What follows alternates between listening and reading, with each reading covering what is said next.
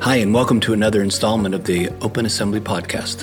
I'm your host, John Windsor, and in this episode, I speak with Christian Cotichini, co-founder and C E O of HeroX. Drawing upon nearly twenty years of XPRIZE Foundation experience, HeroX is a unique platform that enables any organization to solve any challenge in any field using the power of the crowd. HeroX can run challenges from small to large and across a wide range of industries and topics. Christian has successfully built and sold several companies, and his passion for open innovation is just really infectious. He is one of the world's leading thinkers in crowdsourcing and the open economy. And every time we talk, I always feel as though the possibilities are endless. Please enjoy this conversation with Christian Cotichini, co-founder and C E O of HeroX. Hey, Christian, how are you doing today? I'm awesome. How are you, John? I'm good. Where are you? I'm on a forty-two foot sailboat heading north from Vancouver to Desolation Sound. Ah, oh, that's so awesome. I mean, that's so, you know, typifies the future of work, doesn't it? The ability to kind of connect anywhere in the world, do what you're passionate about, and still be connected and get the work done that you need to get done. So thanks for taking a few minutes with us today and just having a chat. To start off with, you know, I think people would love to hear, because you've got such an amazing background. Tell us a little bit about you personally and where you came from and, you know, how you got to where you are with HeroX and all the things you're doing. Yeah, that sounds great. So, you know, I'm a pretty classic entrepreneur. I, I dropped out of college to start my first tech company. And before that, I really didn't have an interest in business, but kind of fell in love with taking an idea and making it real. And so that first company went public and it was a great success, although I made a lot of mistakes. I then started two other companies. They were both sold to larger tech companies. So that was eighteen years back-to-back, crazy startup life. Along the way, got married, had three kids. So I ended up, the last company we sold to Dell when they were going private, and I popped out the other end with nowhere to go and nothing to do, which was this surreal experience. So I decided that was going to be my sabbatical. So I, you know, started traveling and meeting people. And along the way, I, I started getting involved with XPRIZE, met Peter Diamandis. We started collaborating on a couple of different projects. And quickly, I started to get the itch to do another startup. And I was talking to Peter about it. And I really was focused on the power of the crowd and the ability to use the internet to collaborate, um, to accelerate innovation, and to help solve the problems that the world's facing. Because unfortunately, the problems seem to be outpacing us right now. So yeah, he, for sure. yeah, he let me know that they had an internal project to create a platform. So to make a long story short, we decided to join forces and spin it off as a standalone company. And that, that's how HeroX was born. That's awesome. That's awesome. Well, I love what you guys are doing. You know, not only do you have a super unique background, I love it. I mean, as a fellow entrepreneur, I love bonding and doing stuff with other entrepreneurs because they know not only the highs of success, but also kind of the, the valleys of failure, and, you know, can take a, a lot away from that. But, you know, we're talking about HeroX. Just tell us about the platform. Yeah. So when we started HeroX, the idea was to figure out how to make crowdsourcing scale and how to make crowdsourcing mainstream, and really how to, you know, create that social proof that crowdsourcing is something that all companies should be doing. Or in other words, using the internet to engage and collaborate with people who don't work for you, which, if you think about it, is a really big group of people, no matter what company you're with. The people who don't work for you category has a huge pool of talent. And so, you know, we looked at all the other platforms and, you know, the early ones and some of the successes and some of the failures. And we really realized that we wanted to uh, create a, you know, innovation platform that was the everything platform for innovation. If it was ethical, legal, and safe, you could do it on HeroX. And we had no idea how we were going to do that. So we started experimenting, and it's taken a long time in entrepreneur years.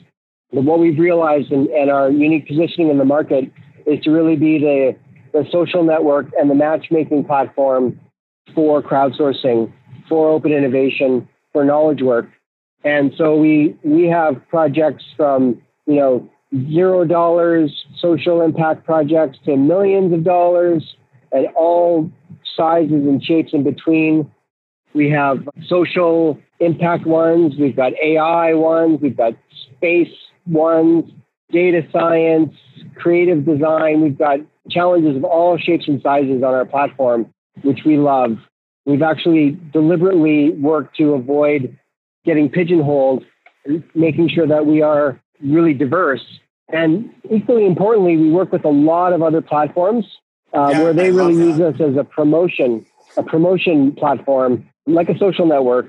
And that's really what we're trending towards is, is being the missing social network for crowdsourcing and open innovation, like kind of like the Airbnb for, for human ingenuity. And really, you know, we don't see any platform as a competitor. We see them as a collaborator. And we're really working hard to make it really easy for other platforms, other companies to list their projects on HeroX, access traffic, and help boost the success of their projects and improve the quality of their platform for both the sponsors and the solvers. Yeah, I love that. You know, you and I have had a lot of conversations about it. And it's just, I love this aspect of being a social network for, you know, the open talent economy. It, it just feels like you're taking an ecosystem approach. And I know in a lot of the research we've done, you know, on the demand side, there's so much confusion out there. Like, what platform should I go with? What are they good at? What should they focus on? And it's great that you kind of have, it feels like a very agnostic approach that you can solve kind of a lot of things for a lot of different people by being collaborative and being, you know, focused on the ecosystem itself. Yeah. You know, knowledge work is an unbelievably diverse and complex field. I mean, it covers so much, so many disciplines, so many types of, of work, so many talent pools. So, you know, there's a, you know, classic kind of truism with startups, which is, you know, you, you can either be a mile wide and an inch deep or an inch wide and a mile deep. You know, you can either get vertical and really specialize, or you have to be general. It's really hard to do both. And so a lot of platforms, they focus on a specific type of task or work or discipline, you know, coding, A I, data science, creative, Uh, things like that. And you know, we love that. We think that's really important to the health of the ecosystem. Our job is to be a mile wide and inch deep and to help connect the solver community, you know, help the solvers find the challenges they want to work with and create that network effect that is hard to do when you are doing a vertical community. So, you know, we're really about, hey, bringing missing network effects. And a really great stat that I'm really proud of with our platform is that across all of the challenges promoted on HeroX, eighty percent of the solvers that register are recruited off platform, meaning wow. They were not previously registered as a HeroX user. They came to HeroX, saw the challenge, signed up for it. And so that eighty percent number is really important because we really represent the easiest, fastest, and most efficient on-ramp to the global crowd, which we estimate with the work we've done with um, NASA and Harvard, we estimate to be about nine hundred million strong is the global crowd. And we want to make it easy for, for anybody who's launching a crowdsourcing project to find the needle in the haystack in the global crowd. Yeah, I totally love that because for a couple of reasons, you know, it's, I heard a statistic lately that, you know, there's about eighty percent of folks that do freelance and open talent work actually work off platform. So they just haven't found that place to sit. And one of the things I think you guys are really doing a great job of is, is being a little more agnostic, like I said, but also showing up in places where people socially exist and, and have an easier on-ramp into doing really, really interesting work. The other thing I love about kind of what you guys do is this idea that, you know, at least some of the work that, you know, you've done and, and we've researched at Harvard on NASA is that there's so much power in this adjacent knowledge, right? It's like, it's great to have deep expertise in something, but usually big problems are solved by somebody who has a little bit different perspective to the question, right? They have some interesting kind of point of view or background, or they're from an interesting place and a, a different interesting perspective. Let's move on and talk about, I know you're agnostic across a lot of stuff, but if there are, are two or three categories that you're really strong in, what, what would those categories be? That's a good question. So like I said, we, we're trying not to get strong in any one category, but well, we've had a lot of success. Like one of our biggest customers is NASA, and we've done all sorts of projects for them and other government agencies. And, you know, recently we've done some really great work with Like, for example, the Exploring Hell Challenge, which, you know, NASA is trying to figure out how to land a rover on Venus. You know, Venus is wow. unbelievably hot. It's like nine hundred degrees Fahrenheit on the on the surface. And I think it's about fifty atmospheres of pressure, so fifty times the pressure of Earth. And so any microelectronics will fry as soon as you land there. So yeah. how do you create a rover that will move around?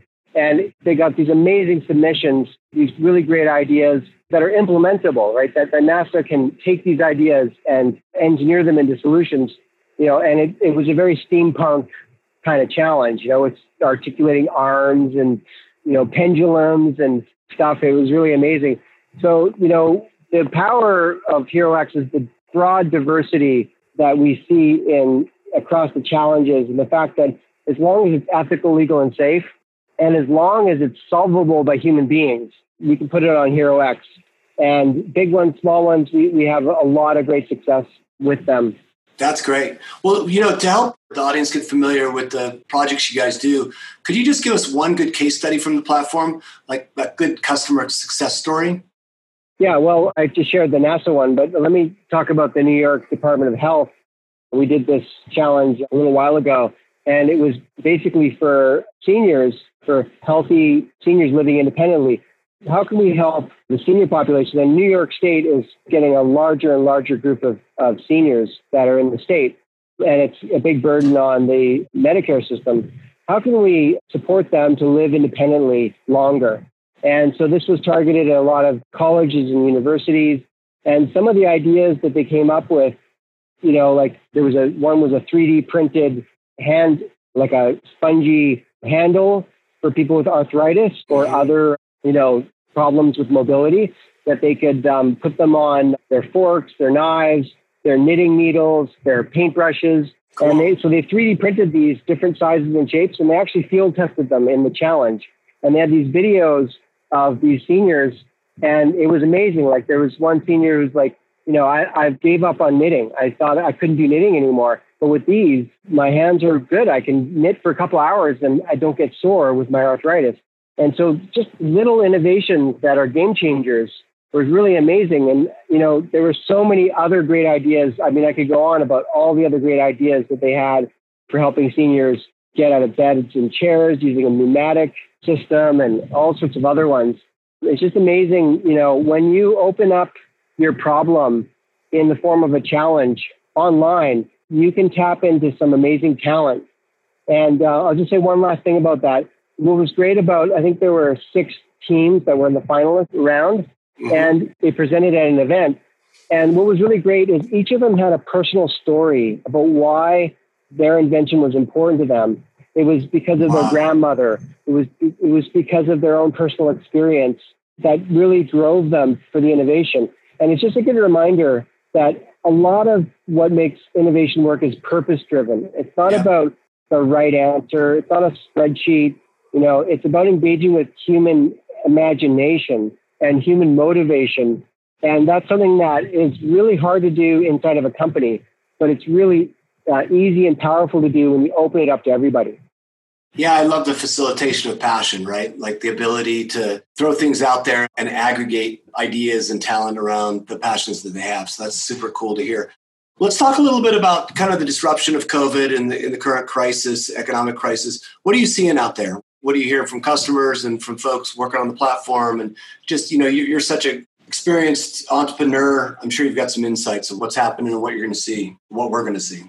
Yeah, that's a great question. Well, so COVID is, in a way, it's a common pattern, but it's also unique and has a lot of like a one-time event feeling to it. But on the common pattern side, you know, economic cycles are, well, they're cycles, right? You have boom times, you have bust times, you have recessions. I've been through many of them as an entrepreneur. And what I've learned is that, you know, recessions and bad times are the perfect time for entrepreneurs to succeed, the perfect time for startups to succeed, because business as usual isn't good enough for your customers. Yeah. And they become open to taking risks, to trying new things. In fact, often they're forced to. They have to for survival. So entrepreneurs should, you know, be looking to, you know, how can they create value? How can they adapt to these times? And the, the best entrepreneurs will will look back and see that, you know, this recession was a tremendous opportunity for the company to shine. You know, that's great. The the one-time part of it, obviously, you know, it's the biological agent. It's a pandemic. It's not just an economic recession.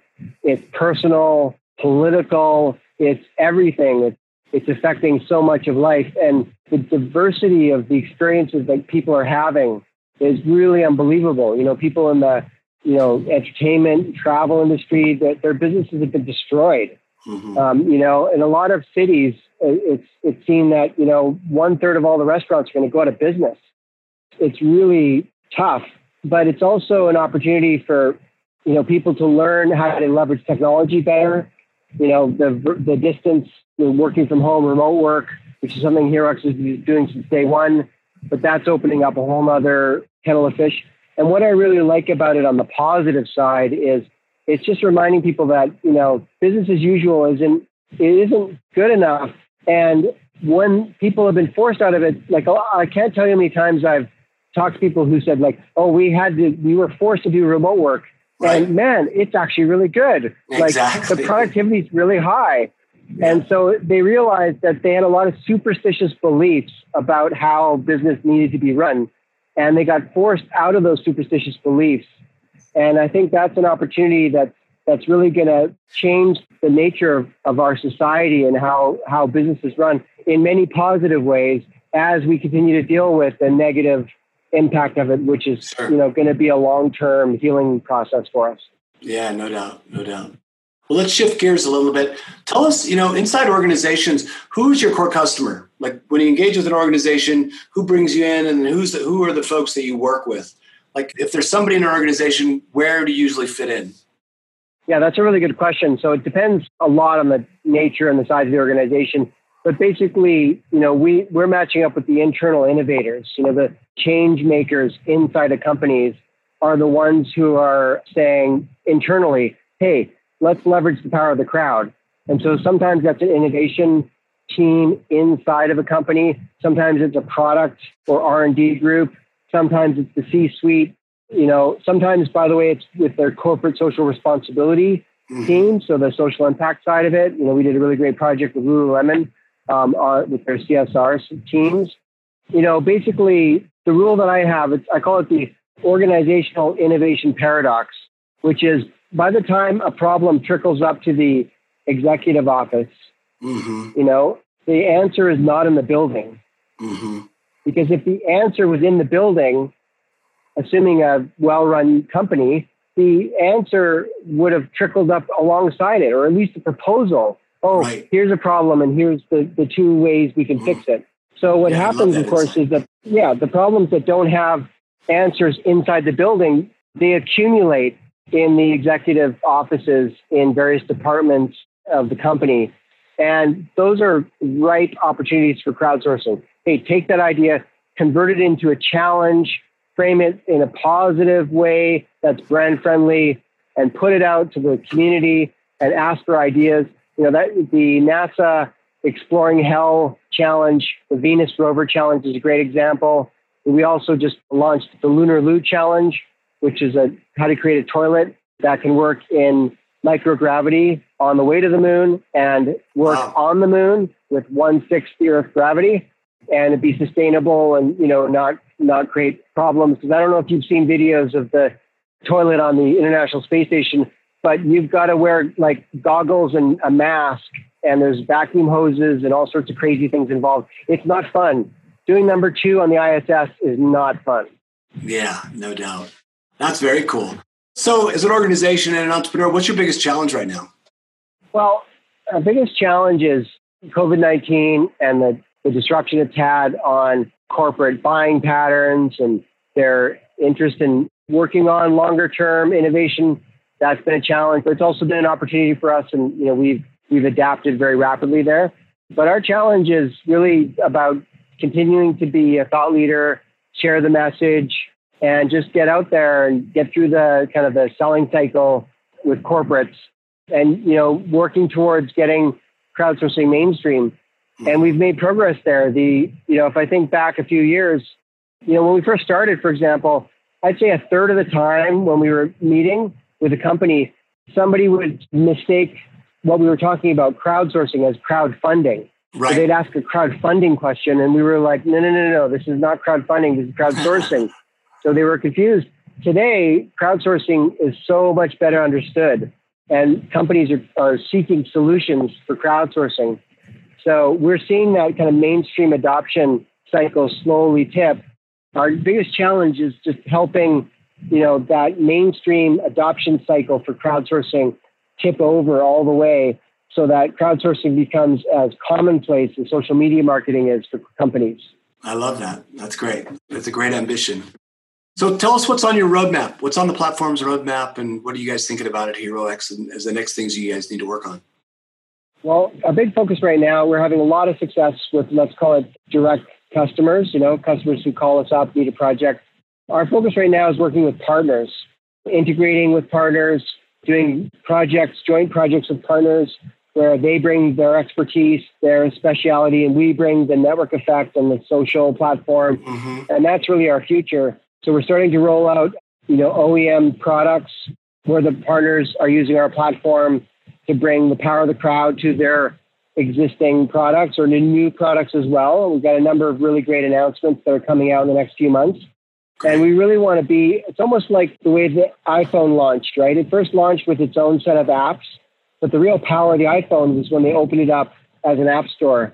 Yeah. And so what we really see the future of HeroX is being the, the app store, if you will, for crowdsourcing, where people can come to HeroX and find projects they want to work with, whether it's with Top Coder, whether it's a big project, you know, with NIST, you know, and Deloitte, or, you know, consulting companies, government projects, local projects, you know, projects in specific disciplines, university ones. So partnering is really our focus, where we can really bring the ecosystem, as as you mentioned earlier, the ecosystem up to getting enough social proof that crowdsourcing right. is mainstream, it's friendly, look at all these people that are doing it, um, and making it, you know, really doing what Airbnb did for, you know, vacation rentals by owner, which is not a new concept. I mean, it, that was done in the dawn of the internet. People were listing their properties on various websites. But Airbnb made it mainstream, credentialized the exchange, created a good user experience.